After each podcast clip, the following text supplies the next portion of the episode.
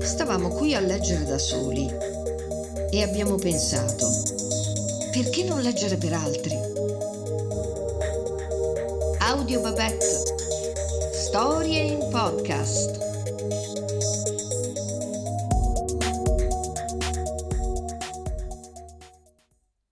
Non è la prima volta.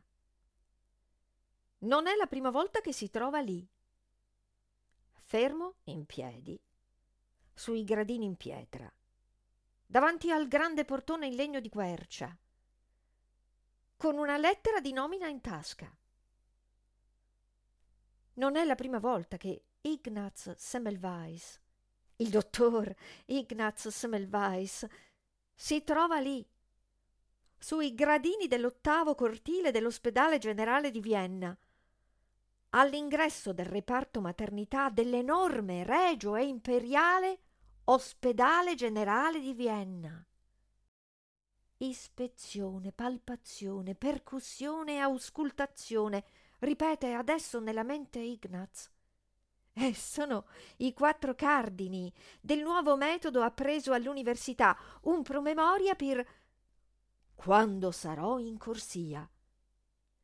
Ispezione, palpazione, percussione e auscultazione ha ripetuto nella mente Ignaz anche la prima volta, eh, preparandosi come adesso al quando sarò in corsia. Perché è già stato su quella soglia. Con un'altra lettera di nomina in tasca, il primo luglio del 1846, e ora, a distanza di pochi mesi, è di nuovo lì, nominato per la seconda volta assistente in ostetricia, assistente per due anni del professor Klein.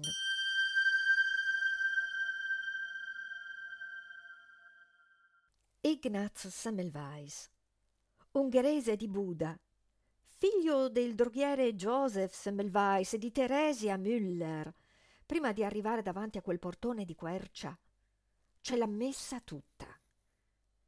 Del resto anche suo padre, nato da una famiglia di contadini, si è fatto strada con onore nella vita. Lasciato il villaggio e la campagna e trasferitosi a Budapest. Joseph non è certo un droghiere comune.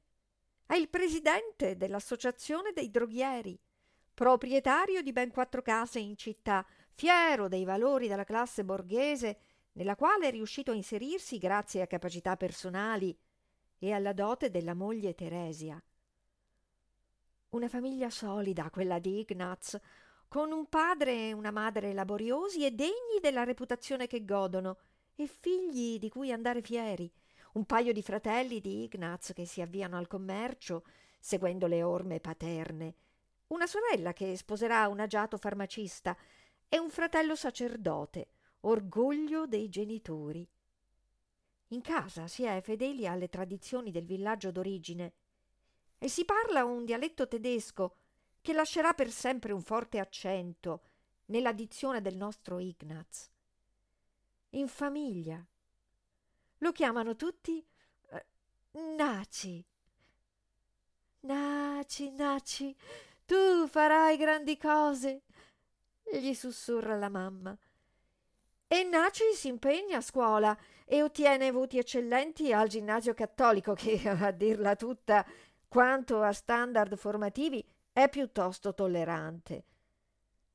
Nel caso di Naci, quel dannato dialetto tedesco si mette sempre di traverso, sicché leggere e parlare correttamente l'ungherese non sono il suo forte. E quanto allo scrivere manifesta una vera e propria avversione però riesce bene in tedesco e latino. E ottiene la lode. Il padre lo vuole giudice militare e lo indirizza alla facoltà di legge, ma dopo un anno di iniziazione giuridica senza passione, Naci si iscrive alla facoltà di medicina di Vienna e frequentando un po' lì, un po' a Pest, a due passi da casa, nel 1844 è pronto per la laurea da discutere a Vienna è un ragazzo giocoso e allegro, divertente e popolare. Naci. Naci, Naci, tu farai grandi cose. La spensieratezza però sembra voltargli le spalle di colpo. Muore improvvisamente mamma Teresia. Ignaz torna a casa, la laurea è rimandata di sei mesi, un primo arresto, una coincidenza. O forse nella mente di Ignaz un presagio di altri fastidiosi impicci che seguiranno. Comunque gli anni viennesi dell'università sono stati ricchi per Ignaz, pieni di fermento, in un contesto in cui i giovani insegnanti e studenti si sono alleati contro i vecchi professori, irrigiditi dalle camicie di forza intellettuali della supervisione statale. Ignaz è affascinato dal clima impetuoso che lo circonda, sente già nell'aria lo slogan che risuonerà a gran voce nel 1848. Libertà di insegnamento e libertà di apprendimento. Quella libertà Ignaz la vede incarnata in alcuni giovani ricercatori che ruotano attorno a un quarantenne di nome Rokitansky. Nelle sale settorie dell'ospedale generale, Rokitansky arma gli studenti di bisturi e li trasforma in meticolosi dissettori di cadaveri. Insegna loro a leggere i segni delle malattie sui tessuti e a ordinare i fatti scientificamente su base puramente anatomica. Rokitansky, sezionando sistematicamente corpi di pazienti deceduti nelle corsie, promuove la medicina universitaria di Vienna a medicina del mondo e per il giovane Ignaz Semmelweis Rokitansky, detto Bisturi, diventa un maestro. Così, appena laureato, Ignaz fa domanda per un posto di assistente nella cerchia di Rokitansky Bisturi. Sarò un discepolo libero di un libero insegnante, si dice Ignaz. Ma la previsione è troppo ottimistica. È andata male. È costretto a dire al padre quando apprende che la sua domanda è stata respinta. Per fortuna Ignaz ha un piano alternativo e fa nuova domanda come assistente di un altro grande medico di nuova generazione, Joseph Skoda, detto Orecchio, perché ha fatto delle tecniche di auscultazione e percussione il suo vanto. Se Rokitansky usa la vista e descrive ciò che il bisturi rivela, Skoda tende l'orecchio e distingue i suoni delle cavità, sarò suo assistente. Eh, no, non è andata bene. È costretto di nuovo a dire al padre, prendendo atto di essere stato ancora respinto per la presenza di un concorrente più anziano. Ed è lì che Ignaz decide di non rischiare un terzo rifiuto e soprattutto una terza delusione per il padre e si orienta verso una specialità meno ambita e prestigiosa, l'ostetricia. Nessun giovane innovativo maestro in ostetricia. C'è invece il 65enne professor Klein, che se qualcuno osasse anche solo pensarlo, potrebbe essere chiamato professor Metternich per le sue amicizie altolocate perché con piglio conservatore e autoritario dirige il reparto costituito da due divisioni.